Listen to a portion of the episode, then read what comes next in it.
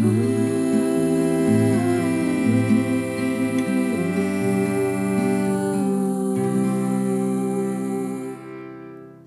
I'm Pinky. And I'm Lucy. And you're listening to Thank Folk for Feminism. You certainly are. And we're very excited that you've joined us this week because, of course, the world has started to open up again. We hope that you're joining us with kind of a renewed love for life, having seen people outside of your home. Pinky, what have you been up to this week? Uh, I've actually seen people in my back garden. Uh, so at my home rather than outside my home. Um, yeah, I had a group of friends come over on Friday evening, and we just had such a wonderful time drinking wine, sitting around a fire pit, uh, clutching at hot water bottles because it was freezing cold, but we were determined to spend time with each other, catching up. Um, and I don't think once actually we mentioned COVID. Like we just talked about future plans and life going forward, and hopes and dreams for the next twelve months. And it felt like such a refreshing, uplifting space to be in that has just made my heart full of happiness for the rest of the that's so dreamy. I absolutely love that. How about you? What have you been up to over your Easter weekend? Oh, well, as you may be able to hear in my voice, I've been laid up with lurgy, not COVID, thankfully, but the whole family came down with the most kind of gross, cold based grossness. And uh, that's the only way I can think to describe it. And it just absolutely wiped us out. So, really, I, I've done very little with my Easter weekend capitalize not one iota on the way the world has opened up this week.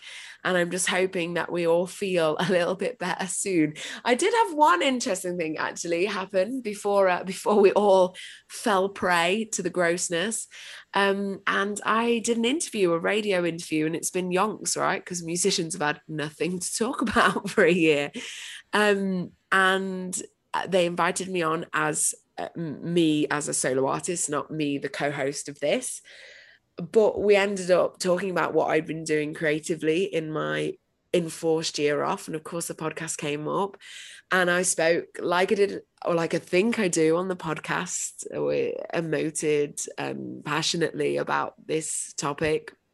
And uh, what was strange was when I came off the interview, I really doubted whether that was the right thing to have done because saying this stuff in that format of uh, me as a musician and not me facilitating conversations in this was uh, was scary actually yeah it's hard right to figure out you know we are so many things in so many different spaces and of course you know we wear multiple hats and multiple ways of being and yet for some reason i think it can be really difficult to do what one of my absolute heroes, Brene Brown, talks about in terms of kind of showing up and stepping into the arena, right, and making ourselves vulnerable.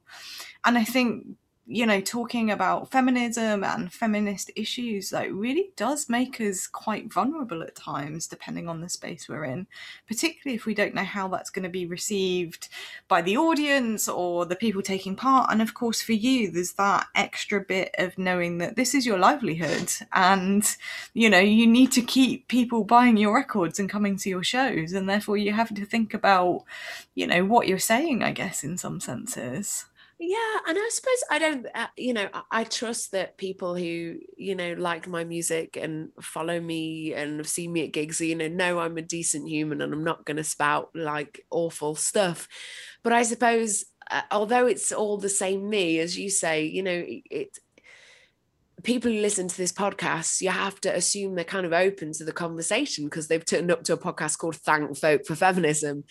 But you know, if they come to a Lucy Wood show or what have you, it's a different thing potentially. Um, so you know, it's going to be a learning curve of how to kind of balance these two. Uh, roles that are completely authentic to who I am as a person and how it all ties in. So it, what is really good and helpful is that it segues really nicely into this week's conversation on the podcast because the three women that we interviewed have a lot of experience in this and actually touched on it in our conversation with them. We were lucky enough to interview the, the Bit Collective, which is a group of Scottish women who are coming together to address gender inequality within the folk scene, um, harassment and power imbalance in the folk scene. And they um, started up, and people might have spotted it, the hashtag trad stands with her movement to stand in solidarity with people who've experienced um, harassment and uh, judgment and abuse on the folk scene. We were lucky enough to chat to Jen Butterworth, Katrina Hawksworth, and Rachel Newton. And so, without further ado, by way of introduction, Rachel Newton is a multi award winning singer and harpist. She is a member of the Shee, Furrow Collective, and Lost Words Spell Songs, and she's recently launched a new duo project called Heal and Harrow with Lauren MacColl. Her music has been called haunting and compelling by The Guardian. Katrina Hawksworth is a Scottish pianist, composer, and researcher, and Katrina plays with vibrant folk band Heisk, as well as performing in duos with Sally Simpson and Caitlin Ross. She was recently nominated for Composer of the Year at the Scots Trad Music Awards and is currently studying for a master's in folk and traditional music with a specific interest in gender equality. And last, but by certainly no means least, is Jen Butterworth. She's one of the UK's top guitarists and is well known for working with a range of award winning folk musicians, including duo Ross Ainslie, and Ali Hutton, and the supergroup Songs of Separation. She was recently awarded Musician of the Year at the Scots Trad Music Awards and nominated for the same title at the BBC Radio 2 Folk Awards. So, here on this podcast, you've got two Musicians of the Year and one uh, Composer of the Year. It's just super exciting to be surrounded by such talented women. Oh, we absolutely get the best guests on this show, Luce. We do, we do. it's probably worth saying at the top of this episode that we had been planning to record this episode for quite a long period of time. And of course, in the wake of doing that, there was uh, the tragic death of Sarah Everard. And we wanted to let you, our listeners, know that whilst this episode explores issues around safety and safeguarding and looks a little bit at raising awareness of violence against women in the folk industry, it talks much more broadly about themes rather than naming specific parts of violence, um, what happens when you speak out, and the collective power of the sisterhood. Nevertheless, we encourage all of our listeners to take care of themselves and think carefully about when and where and how to listen to this episode in order to look after their own well-being. welcome,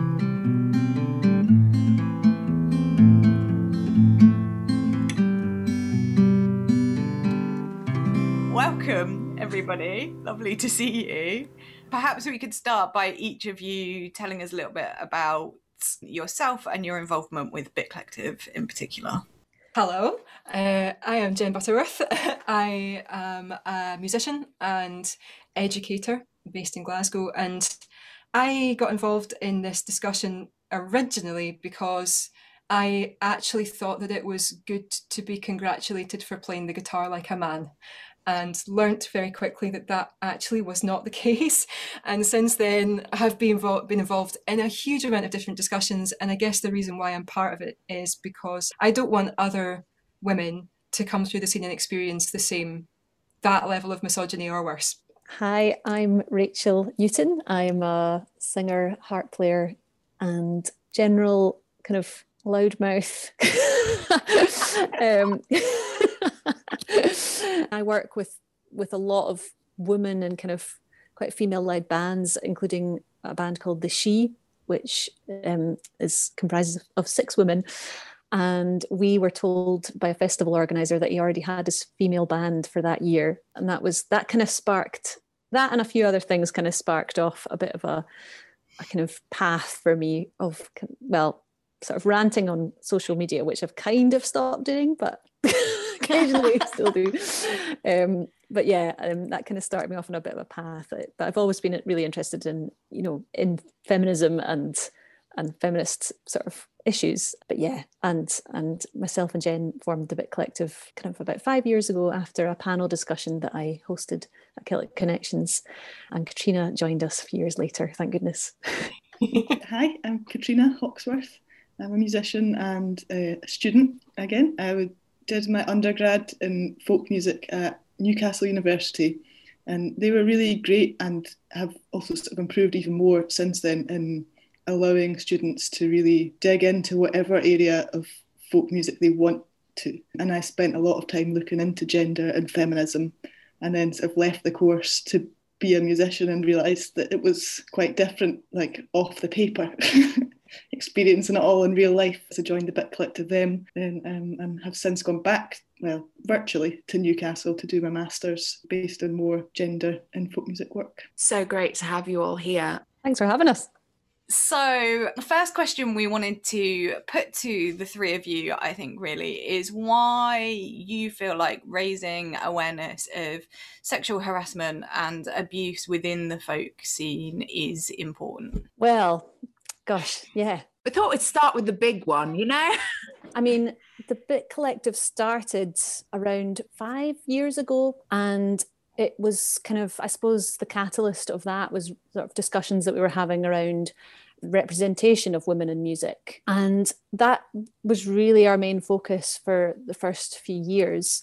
I think, I don't want to speak for, for everyone, but certainly for me, I had always known that sexual harassment and sexual abuse was a huge part of of the story of why women weren't represented as, as well in music. But it was really it just it felt hard enough at the time to bring up women's representation that sort of that going that step further and calling out abuse in such a small scene really felt like just too big a step. You know sticking your neck out at all at the time was just you know we, we got quite a hard time as it was. So actually we were i suppose we were really grateful to those that did stick their neck out and and spoke up about their experiences. The first for us the first kind of of that was Misha Foster, fantastic organisation in Ireland, and and their kind of testimonials about what what they'd experienced, and then some of the people that spoke out in the English folk scene as well, and subsequently Scottish folk scene. So it's really, and a lot of those were kind of younger women. It's really down to them, I think, that we felt that we could then speak about it and tackle it. And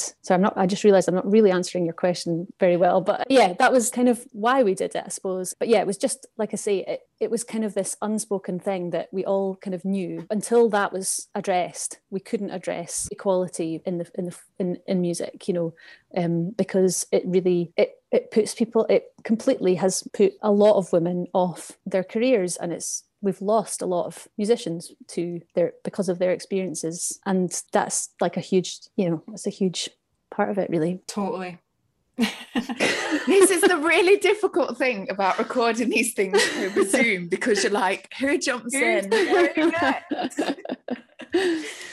that answer, you said that you didn't really, you know, weren't answering it well, but actually, I think you've drawn out so many important themes and it sounds to me like the role of bit collective became about amplifying these voices and you know uh, giving them a platform and spe- holding space for people coming forward about traumatic issues is a huge emotional undertaking but also very you know important because it allows other people to come at the conversation. I just i remember when the when this the story started coming out from misha foster and there were other and the blogs were appearing i remember like sitting at home and sort of looking online and thinking who's helping? Like whose responsibility is it to help with that? And and realizing that nobody was picking up the phone and trying to find out how how people were and if they were being supported. And I think that's at the same time we were we were all kind of feeling the same the same way. And it's like, what do you do when there isn't an HR department in the folk scene and you can't be the HR department because we're we're voluntary and we're doing we're doing what we can. But I think what we've learned is to signal and to try and pull, as you say, pull people into the conversation,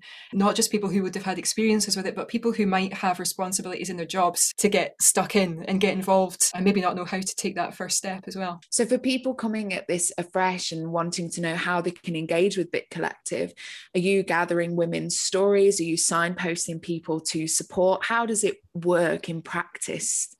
it's a, a, bit of everything actually to be mm-hmm. honest at the moment it's like there's so many things to do and there's so much to explore and so many conversations to have that we're just trying to do a little bit of all sorts. So like we're going through training ourselves. We've we do have a, a way of collecting people's stories but not necessarily a way of doing something with them that's that's public. It's just it's more about us learning and and trying to find a path of support in in that way so you mentioned the Misha Foster project being a big kind of influence and starting point for what you folks were doing. And I know there's been a lot of conversation between the conversations they have raised and the conversations you folks have raised. Hashtag trad stands with her movement. I guess my next question is what do you think needs to change to make the folk industry feel safer? I think, you know, and it's I suppose it's very similar to the discussions that that we've been having as a wider community on this in this country. The focus needs to not just be on how women can feel safer in terms of like what they can do and what even what what organizations can do to make you know it, it needs to be how can we change this culture like how can we completely change the culture that there is where it's you know it's really the responsibility of mm. the men in the scene to to have these conversations and the people that lead the organizations and that run the festivals and you know to have these to have these difficult conversations and, and really address that culture because it's a huge shift like needs to happen isn't it I was just thinking that's also really complex, right? Because, yeah. you know, Lucy and I talk a lot about traditional songs and particularly traditional songs with lyrics and how most of those lyrics are often deeply misogynistic. So we're talking about changing a culture and yet we're also recreating a culture by continuing to sing those songs and keep those narratives. Do we have to look at that aspect as well? I'd, I'd say yes is it I because I, I, heard your um, well part of the the podcast with Nancy started talking about a similar the similar thing and the different approaches that you can have to it. And I think that um, approaching it with with the understanding and with empathy for for the situation and for what's going on now and for what would have been perhaps going on at the time I think that like even just approaching it with that knowledge and understanding is a starting point whether you throw the books out of the window or rewrite them or or whatever I think yeah I don't know what what do you guys think? I think it is about that critical lens yeah, I, I, definitely think that the song topics and how we approach those songs are really important. But I don't think that that necessarily has a huge impact on the behaviour of men in the folk scene. So I, I think that that's part of a, a wider conversation, I think. But I think what really needs to be done is, is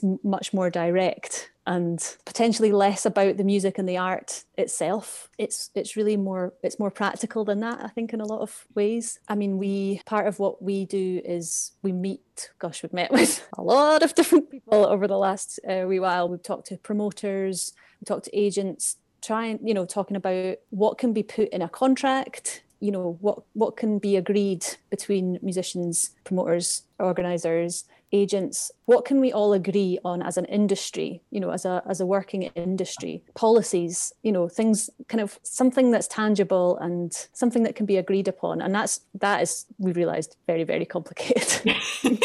Definitely. But there's a lot of good there's a lot of interesting steps you know that, that can be taken that way. I think that yeah changing policies is a, a really good thing but talking to to women about what you can put on your rider and in your contract yourself that you should really expect just as a human you know like like a safe place to get changed and you know just just basic things. And the way that you want to be introduced on stage by an MC as well there's a lot of stuff that can be done just little steps I suppose towards a, a bigger a bigger change. Yeah and flagging issues right? You mentioned like how you want to be introduced. I presume we're all referring to here where women get introduced as pretty girls or whatever and it, it can can uh, fall into this trap of not mentioning what talented, brilliant musicians they are, right? So I think that's really interesting because the things you're suggesting kind of just make sure the conversation is out there, right? Because people forget or they think they're being nice or they know you very well because you've worked in the scene forever, but just kind of reminding ourselves that we have, we are allowed professional boundaries and expectations within this scene that that rightly and wonderfully refers to itself as a family, right? Absolutely. I think that we often as especially as women i think generally in the folk scene and in, in lots of sort of smaller more intimate music scenes we feel like we have to put, kind of be very uh, positive and present this very kind of friendly, positive demeanor, you know, all the time. And that can be quite hard. And, and I, I feel like personally that I I want to do that and I that I naturally feel that way. I am a positive person. But that kind of makes it hard when you then want to you know when you, you, you do you do have a problem with something somebody said and you want to take issue with it and and i'm only finding now really you know i'm in my mid 30s really that that i feel very comfortable saying that I've got an issue with something. And it's not something that I would have had the confidence to say always because I just don't want to upset anybody. You know, you want to, you don't want to kind of lose work or, you know, and I think that's a huge thing for, for all, like I say, for all musicians, but I think especially for women. Yeah. And it's that thing where if you do stand up for yourself, you you're not taken well as a woman if you stand up for yourself you're bossy and you're a problem you know and um so you kind of you're sort of stuck in this thing where you're sort of damned if you do and damned if you don't you know and that's the other cultural shift isn't it that creating spaces where it's safe for women to speak out when something isn't okay and not be being seen as like I spend my life referring to myself as a feminist killjoy I'm, like, I'm not a killjoy. Like, I'm just trying to speak the truth about, you know, the way you've referred to me is inappropriate and I'm not going to tolerate it. But we dismiss ourselves, and we do that because we're so often dismissed by other people as being difficult or risking the booking or not being invited back to whatever event you're currently taking part in. And that's why it's so important, I think, for men to to take some of that burden on as well and to to point these things out. Again, you know, we've probably seen this this conversation happening a lot over the past week. We're recording this in the wake of Sarah Everard's murder, and I think it has to be a conversation that men are having, and they have to pull they have to pull people up when they when they hear this these misogynistic or you know harassing things happening to to women. And and when it's their friends as well and more, even more importantly they have to they have to do something about it. That's something that we've seen throughout trad stands with her that we've you know all of the stories that we've been getting and everything that we've seen and things we've seen ourselves. It's that kind of really really difficult conversations that just aren't happening enough. And and that would really change things massively for the better if if those conversations were able to happen more. Yeah, yeah. certainly a lot of men that i've spoken to just feel scared about their past and that somebody if they stand up and say i support women and i'm here that someone's going to crawl out the woodwork and sort of accuse them of something that they m- might not remember doing. There's a lot of a lot of fear, and I think it, it, sort of needs to be known that we're not we're not on like a manhunt. We're not out to get everyone. but, totally.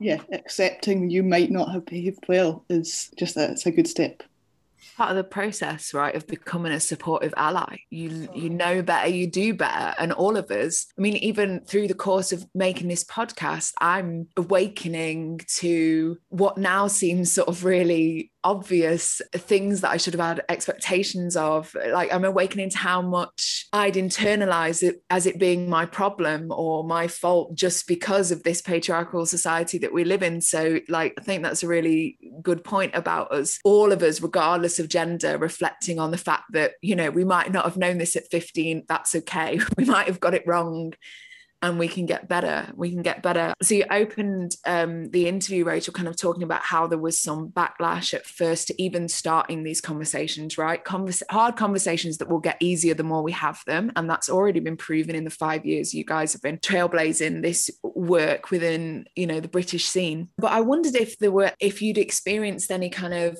issues in particular of putting yourselves forward as bit collective with you know this intention of raising the conversation around women's safety and gender equality but also being working musicians with your own careers uh, you know do, do you find there's an issue of people forgetting that you're both? They think you're just the spokesman like what how does that work in practice? What's happening? I think when when it when it started i think we were at celtic connections and we were hosting a, a stall at showcase scotland. And i remember that people just wanted to come up and talk about like it wasn't even the bit collective at the time but they wanted to talk about women in trad and and not about and you're like well yeah it's really important to talk about those things. We're at a trade show right now and we're representing our bands so you could talk about them instead you know or, or a bit of both. But i do find that the two things end up coming together and i think you end up being known for both. And I, I, I, think that's a strong thing that you're sort of seen as as a capable person who's involved in a in a conversation.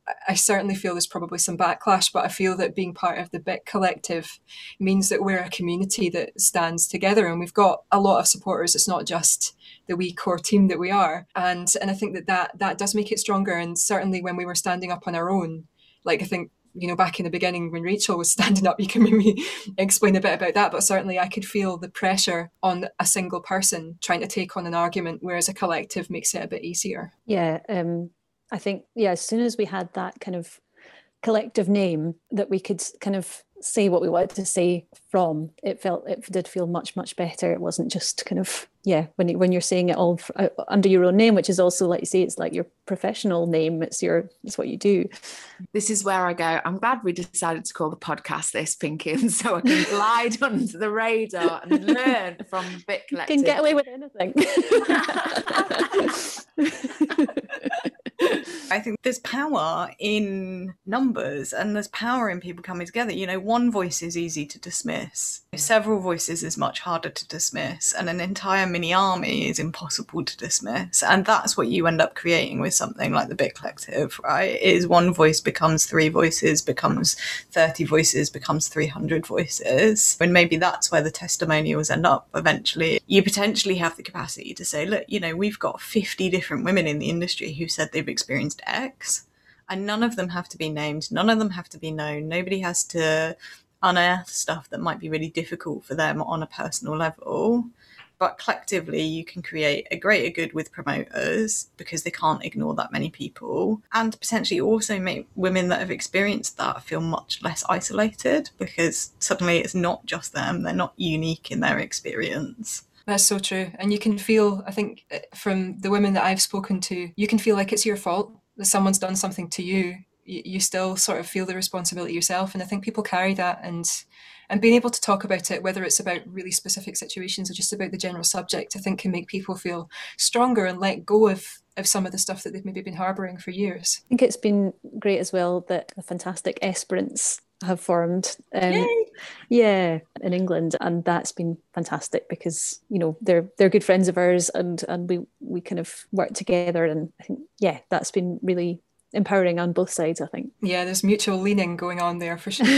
so, for our listeners, Esperance have started up as a kind of sister organisation to Bit Collective, looking uh, better reflecting what's happening on the English scene, but also teaming up with you folks to kind of widen the conversation even even further. And it, it is really exciting because actually, just just the existence of you and them has already meant that I have ended up having conversations with, you know, fellow musicians, male and female. You know, my agent has rung me to ask what they could be doing better. Like just conversations that just weren't happening. It's really powerful. And I wanted to ask you folks if you had some ideas or reflections on how not just people in the industry although that is interesting to hear about too but uh, you know people who love folk music and want to support it being better from an audience fan perspective how do they support your work? How do they amplify what you're trying to share? I guess the first thing is just listen listen to what's because i think quite often when well from my experience anyway whenever you share something that's got a message that's really important that needs to be listened to you'll be correct corrected on your grammar and you'll be told that the semantics of what you're talking about just aren't quite right. And it's like, that's not the point of the thing that's being said. It's like sit back and just listen to what people have to say about their experiences, and and as you say, amplify their messages. Like the Bit Collective, we've certainly got plans, and and we have been sharing stories and data, and there'll be lots more coming you know as, as far as that's concerned and just just sharing it and just making sure that people are coming into contact with the information is really important we have had some really great support from the wider folk music community. It's been great to see, you know, a lot of fans of, of the music really kind of engaging with what we're doing, which has been great because I think like like that thing of, you know, the worry of kind of, oh, it all it should all be sweetness and light and the music should be this sort of lovely kind of escape from people's lives for people, you know. But actually it's like, no, it, this, you know, we are real people dealing with stuff. And and actually I think this year more than any any time really because of covid and everything i think fans of the of music and the musicians are more and more aware of musicians' lives because you know because everyone's lives have been kind of upturned and, and musicians haven't been playing and and there has been this incredible outpouring of support from the, the community. And I think that's definitely translated into what what we've been doing as well which has been great to see. Yeah. so thanks thanks everyone it's lovely as well because I feel like there's been enough of a shift when we're working online that when we go back to being in person people's minds are on something that they might not have been thinking about before and and I do think that when we do start going back to live gigs, there's going to be another conversation, you know, a further conversation to be had around safety in physical spaces that I would like to think there are more ears on than there would have been before. Amazing. and I thought you were going to say, Rachel, you know, when you were saying that audiences are more aware of artists' lives, I thought you were going to say, because it's literally like we've got nothing else to share. yeah, that's true. yeah. It might have once been new singles, and now it's like, look at my pancake day creation. Yeah. I'm growing in the garden. yes. but yeah, it's a good thing, right? You know, finding that balance and and audiences knowing that they have power to support and uplift the scene and to demand change from the bottom up, you know. And as you, one of you mentioned earlier on in the interview, it can be really hard for artists to ask for those things, particularly if they're very young or at the beginning of their career. You know, it's a, it's a, competitive industry or at least it has been. I hope that you know covid times have connected us more and that we'll go forward and uplift each other. But you know it's it's a difficult industry to get started in and getting a name for yourself is difficult to work with for you know whoever decides that you are that can actually be really detrimental. So, you know, audiences and supporters and allies stepping in on your behalf can be really, really an important thing. So, we'll um, drop in Nancy's voice actually asking you this. Um, I haven't form, formed it properly, but shall I just say it? So basically, I'd be really interested uh, in them reflecting on that mentorship idea of who was there for them and whose stories were important to them from that sort of maybe feminist or gender or different expression kind of perspective, and who they either received mentorship from um, or like looked to um, as an important voice um, for those stories. I'd be really interested in seeing that. I think it's really lovely and interesting that it's Nancy that's asked that question because the first person that springs to mind for me is Sandra Kerr. Yep. I love 100%. that. I mean, of course, Nancy herself as well. But I think earlier we talked about, you know, we we we started five years ago, and it was actually in just after this panel discussion that I put together for, at Celtic Connections. Myself and Jen were on the panel, but Sandra very kindly travelled up from from Newcastle, um, well, from Northumberland to to be on this panel, and she was absolutely brilliant. And I just remember I can't exactly remember what, what it was that we were talking about, but at one point being quite kind of apologetic, you know, about something and and sort of saying, "Oh, I don't know about this," and yeah, and just Sandra and in a you know just completely just validating whatever it was and just sort of and yeah, I think I think I remember her being quite sweary at the time, but, uh, you know, just sort of you know really really kind of just making yeah just empowering us all and, and making us feel like we really had a, an important and valid point to make. And yeah i mean she's just such a such an inspiration. Yeah uh, we've actually got a list on the website of totally amazing supporters and this is one of those people. And it actually from a completely personal perspective Karine Polwart got in touch with me when I was younger and said, "Why the heck do you have the most, the foremost female guitar player in Scotland written in your blog, in your biog? Get rid of it you don't need to say that you're a woman. And and i just i was like and she, she didn't say get rid of it but she just she asked me a very polite question that kind of pushed me on to be like oh why am i defining myself like that when i should just be saying that i play the guitar in in my bio my biog? So she was one of the first people that i reached out to as a, as a mentor when I started having conversa- like hard conversations with people last summer um, after Misha Foster, and I knew that we couldn't sort of like speak for a scene by ourselves. Um, so started kind of sending messages to people to say, listen, would you just be a sounding board? Listen and and give us a bit of a kind of collective moral compass, I guess, as we try and try and navigate this. So the people on that list are actually on the Bit Collective website. And first on that list is Sandra Curran, second on that list is Karine Polwart, actually. Um, but also uh, Dave Francis, Lori Watson, Inge Thomson, Rachel Sutcliffe, Sarah Jones, Emily Portman, Niamh Dunne, Una Monaghan, uh, Karan Casey, Pauline Scanlon, Debbie Armour, and Pedro Cameron, who we've had so many chats with over the last little while and have been totally amazing and actually formed really big chunks of both Esperance and uh, FairPlé within that. And Bora Frosh as well. What an amazing list of people to be drawing on, right? Mm. Like you can't go far wrong. Absolutely. Um, I guess for me, I, I joined the Bit Collective a little bit later. Uh, I did my undergrad at Newcastle and I moved up to Glasgow and was just a bit lost with a lot of time on my hands trying to make it as a musician. And I kind of reached out to Rachel and Jen and I was like, oh, I've got got some ideas, I've got some time, can I kind of come help? And I was just scooped right in. Yes, please.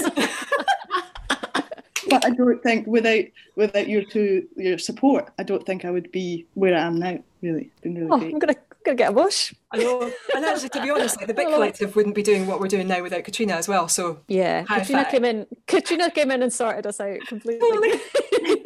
amazing, amazing. It was brilliant. And now you're a power trio of dreams. oh, can we take that for the website? yes, please do. Well, I guess oh. springboarding from that question a little bit leads us nicely to thinking about what do we need to be doing to support women in the folk scene more broadly. Like we've talked about safety stuff, but generally speaking, what do we need to be doing to making sure we've got each other's back. And I say that, I guess, with the lens of, you know, not just as artists, as promoters, as festival producers, but also as fans, as listeners, as people widely involved in that folk community. I feel that um, being completely aware of your unconscious bias and being okay about the fact that everybody's got one and understanding what that means, I always try and compare different characters. So if, if I'm if I'm thinking about a fiddle player and I'm introducing a fiddle player and the fiddle player happens to be a woman, and I think, right, if I was going to introduce that woman, how would I introduce that that man playing the fiddle as well? And would those words be similar?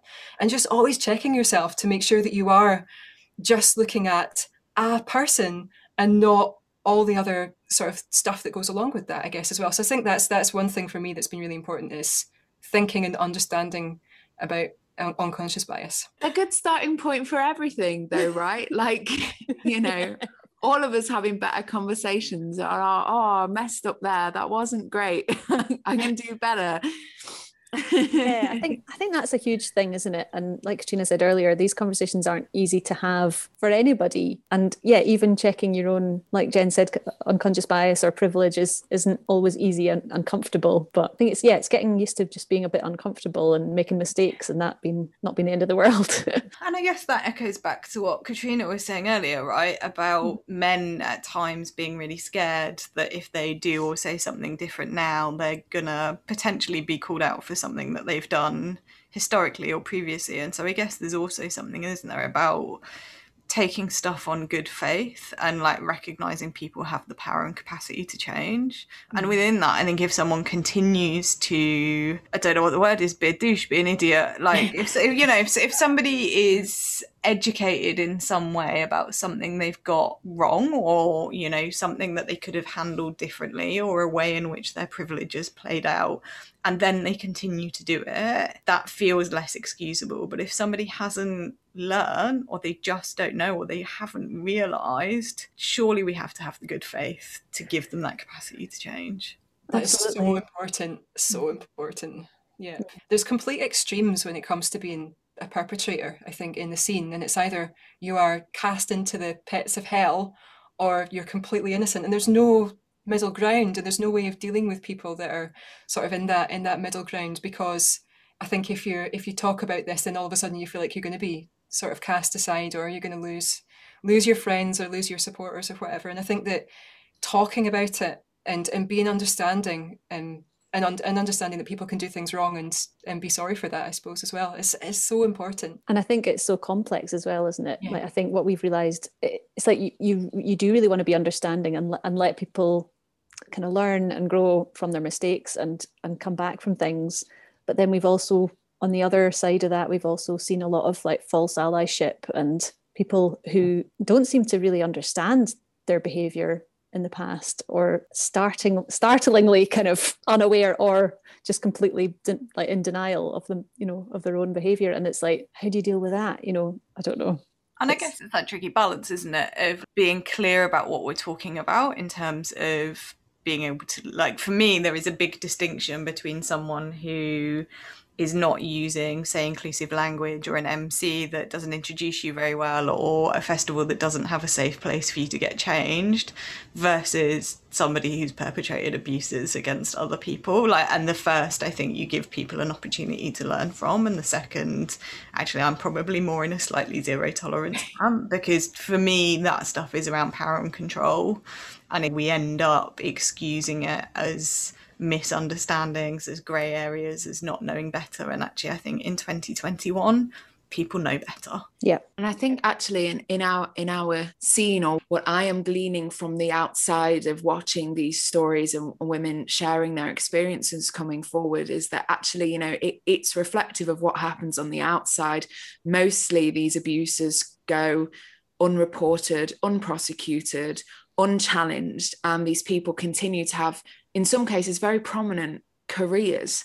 And we said right at the beginning that that that issue, that inability to question and address the big abuses upon people is is a huge barrier to to people being free to to be musicians because you know it's just how can we we can't work in a scene we can't sustain a scene where that actually is the status quo. Of course we're not saying it's the majority of artists even but it but it has been the status quo for artists that perpetrate such acts right? Is that kind of the sense that you're getting back from the stories that you're hearing from women? Yes, and it's how do you take people on if they haven't done anything criminal, but they've abused their power to a point that it's not acceptable?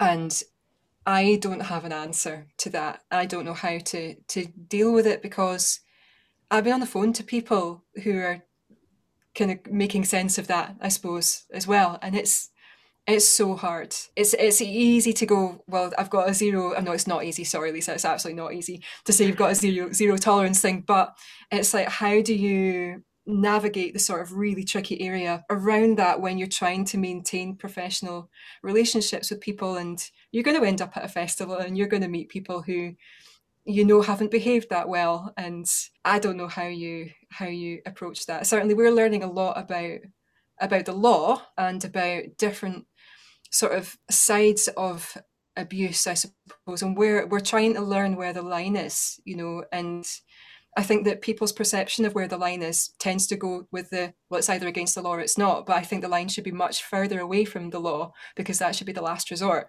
And there should be a large area in the middle of you should not do that and don't please don't do that. And I think that's that's a really, really hard thing to navigate because people don't get educated on that. They get educated on what is against the law.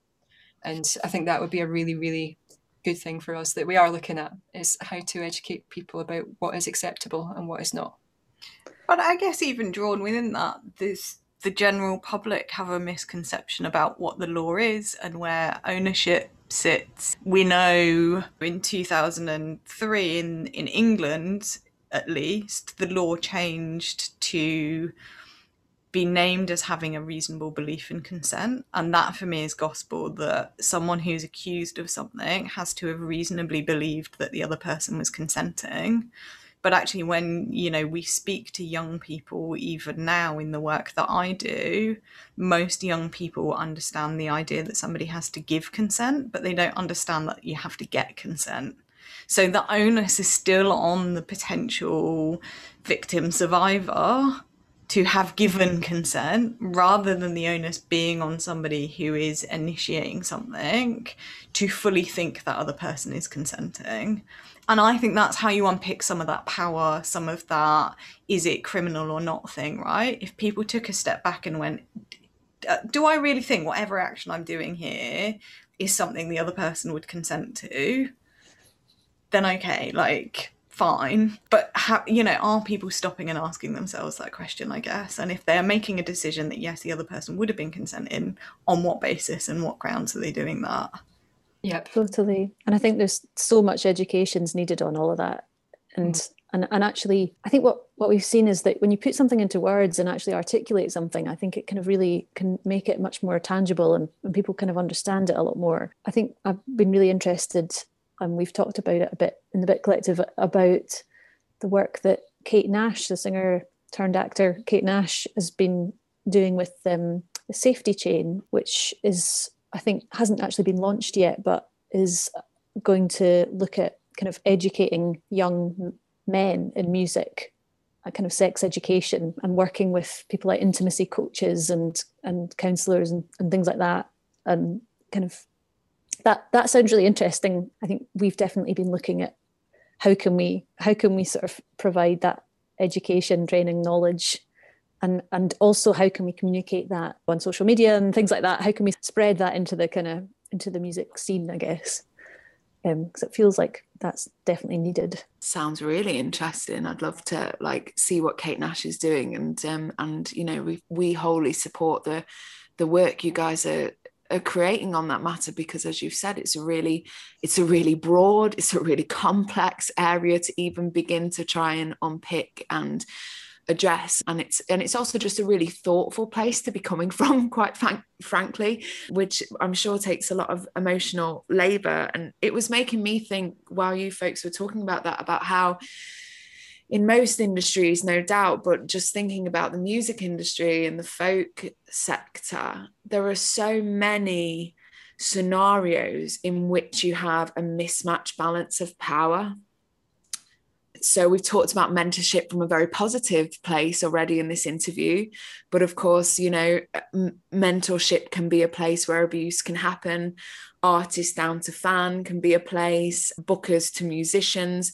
Like there's so many places in which artists generally, although they of course also have a responsibility to act professionally with their fans and such, but there are so many places actually where artists are, are powerless to raise their voices, let alone kind of address abuses done onto them. So do you think that this work that you're you're doing, there's a way for us to address that power balance or is it just about all of us being a lot more mindful about the power we have in certain situations? I, I think mindfulness is really important. Understanding yeah your responsibility to other people and other people's responsibility towards you and what's what's acceptable. I think it's difficult because i think from the perspective of being a mentor as well there's there's a lot of stuff to understand about like your fan base and how they contact you and how how young people might contact older people and you know different situations like that it can be really tricky. And i think people can feel a bit like oh god do we have to really be that careful? You know like nobody's really doing these things are they? We don't really have to do that. And it's like you know the child protection for example the you know the training that we used to do every time we taught at a face or summer school or something like that i'd be like you'd be like oh god you know let's just read this thing and then we'll go to the pub.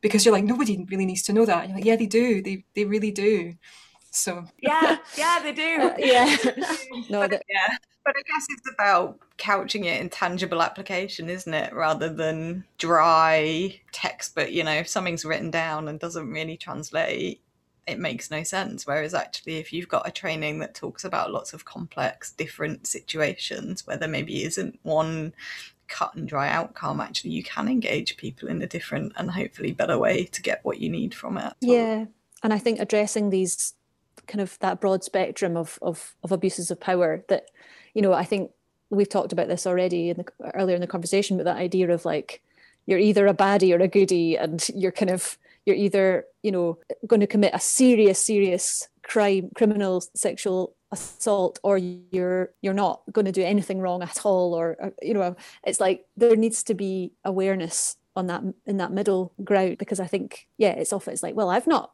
I've not done that, so therefore I've not done anything, you know. This conversation that we've had, we've really kind of intermingled talking about these two ends of the spectrum. But as you said at the time we're recording, the whole nation seems to be having a, a moment of discussion around the matter of safeguarding and victim blaming and addressing misogyny.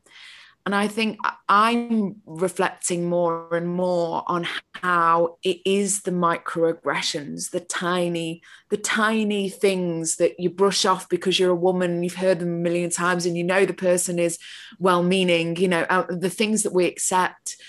It it, it is that culture of misogyny that allows this other stuff to happen. Most people, as you say, thankfully, won't reach the heights of being that much of an awful human, but they've lived in a society that has essentially demoralized women's worth from the get go. It's all around them, and there's nothing when you reach the, those spheres, those places where you're doing these things and you're not getting caught, and there's no uh, repercussion for your actions, you know, it just proves to you what society has told you all along that you are more important than your victim, that you are more important than her. And so, you know, I suppose that's my thought on why it's kind of okay that all these conversations mix into one and it's okay that people can be listening and think well i'd never abuse someone or that's brilliant. That is really really brilliant. And you can help stop somebody from abusing someone by addressing these smaller issues at the bottom where most of us thankfully reside right? Yes. Yeah Great. oh, I've said something really artic. I've been learning so much from Pinky doing this podcast. Thanks, thanks, babes. Is there anything we haven't touched that you guys would like to bring forward? There's like so much, but not at the same time. yeah, I think that's what we always realize is just you could just talk about this for hours, couldn't you? And it's, just, it's, so complex and yeah, I mean, I, I just want to sort of, I just want to get really angry and ranty, but I'm not going to. I think ang- angry and ranty is also good. angry and ranty is my default. I've been keeping like... a lid. Thank you so much, Bit Collective, for spending time talking with us about so many important issues. Before we end, I just wondered whether or not you had any particular call to action that you might like our listeners to be aware of. Yeah, well, we thought we might share our statement that we that we published on social media last summer and we had a lot of support from the industry with that statement. So we thought we might read that out. So it goes like this. A growing number of young female musicians are risking their livelihoods and forfeiting their anonymity in order to speak out about their personal experience of sexual abuse, assault, harassment, and coercion by men on the folk and traditional music scene, both in Ireland and the UK. We acknowledge their honesty, courage, anger, and pain, and their right to seek justice. As a diverse musical community and industry, we must not respond with silence or complicity. We are calling on folk and traditional music organisations, artists, festivals, industry workers, education establishments, music fans, and audiences to support a fundamental culture change that ensures women's safety, equality, and dignity. We need a code of ethics which protects women in folk and traditional music from sexual harassment and assault and sends a clear zero tolerance message to male perpetrators. This is the moment to redress power imbalances, promote a culture of respect, trust, and equality, and create safe, collaborative environments in which all folk and traditional musicians can share and enjoy the music that we love. That's it. We didn't even need the interview, to be honest. That sums it up perfectly. it's quite emotional hearing that, actually.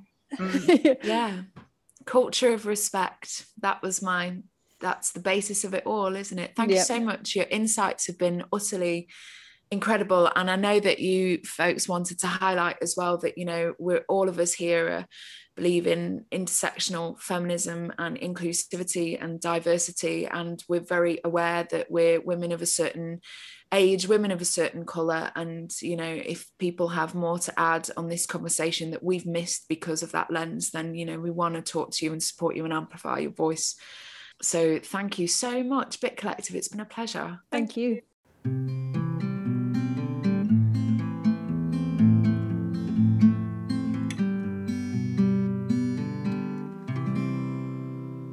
If you want to find out more about the Bit Collective and the hashtag Trad Stands With Her campaign, you can visit www.thebitcollective.co.uk.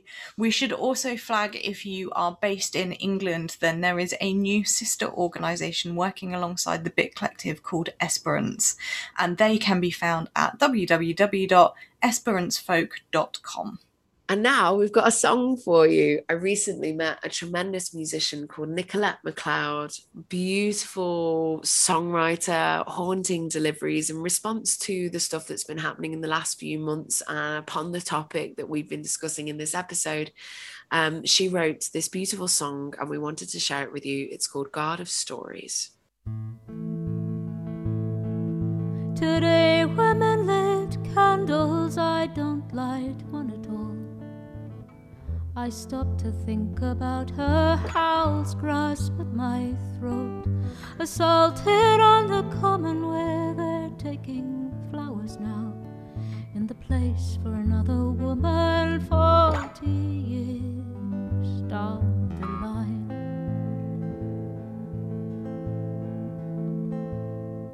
She taught me to be careful to not walk through the parks don't smile at strangers, especially after dark. My mother tried to warn me, instilling me with fear. She wove a god of stories about the freedom she had lost. My mother loved her first husband. He threw her down the stairs of their cottage in North London. She very nearly died. My mother loved her father, he also loved to drink. He was kept in a police cell to keep her and her mother safe. My mother told me her truth of friends that she had known who turned out to be her attackers when she was there alone. If I ever have daughters, I'd want them to be free, to not need this guard of stories that I have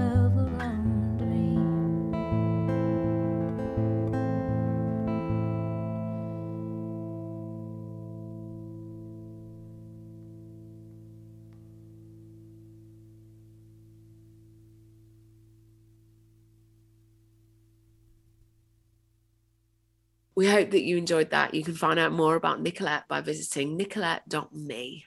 Don't forget that you should follow us on social and let us know what you want to hear more of in future shows. Tell us we're listening. We are currently also ranked in the top 25 for fod- podcasts on the theme of philosophy in the UK. Ooh. Love to stay there. Uh, so please do rank us and share us with all of your friends so that we can keep those listings staying high. In the meantime, if you've got songs for our April playlist on the theme of harassment and abuse, then do let us know. And I absolutely promise you that despite the subject matter, there are some really uplifting anthems out there. So please send them our direction. Let's take Mike Waterson's Stitching Time as the prime example of that. and later this month, we'll be chatting with Ella Joy Hunt and Walmsley and listing our top feminist anthems. I can't wait.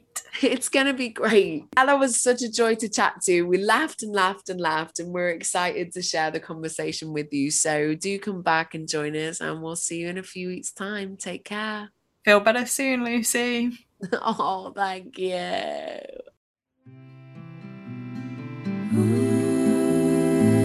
This podcast was a Betty Beetroot production.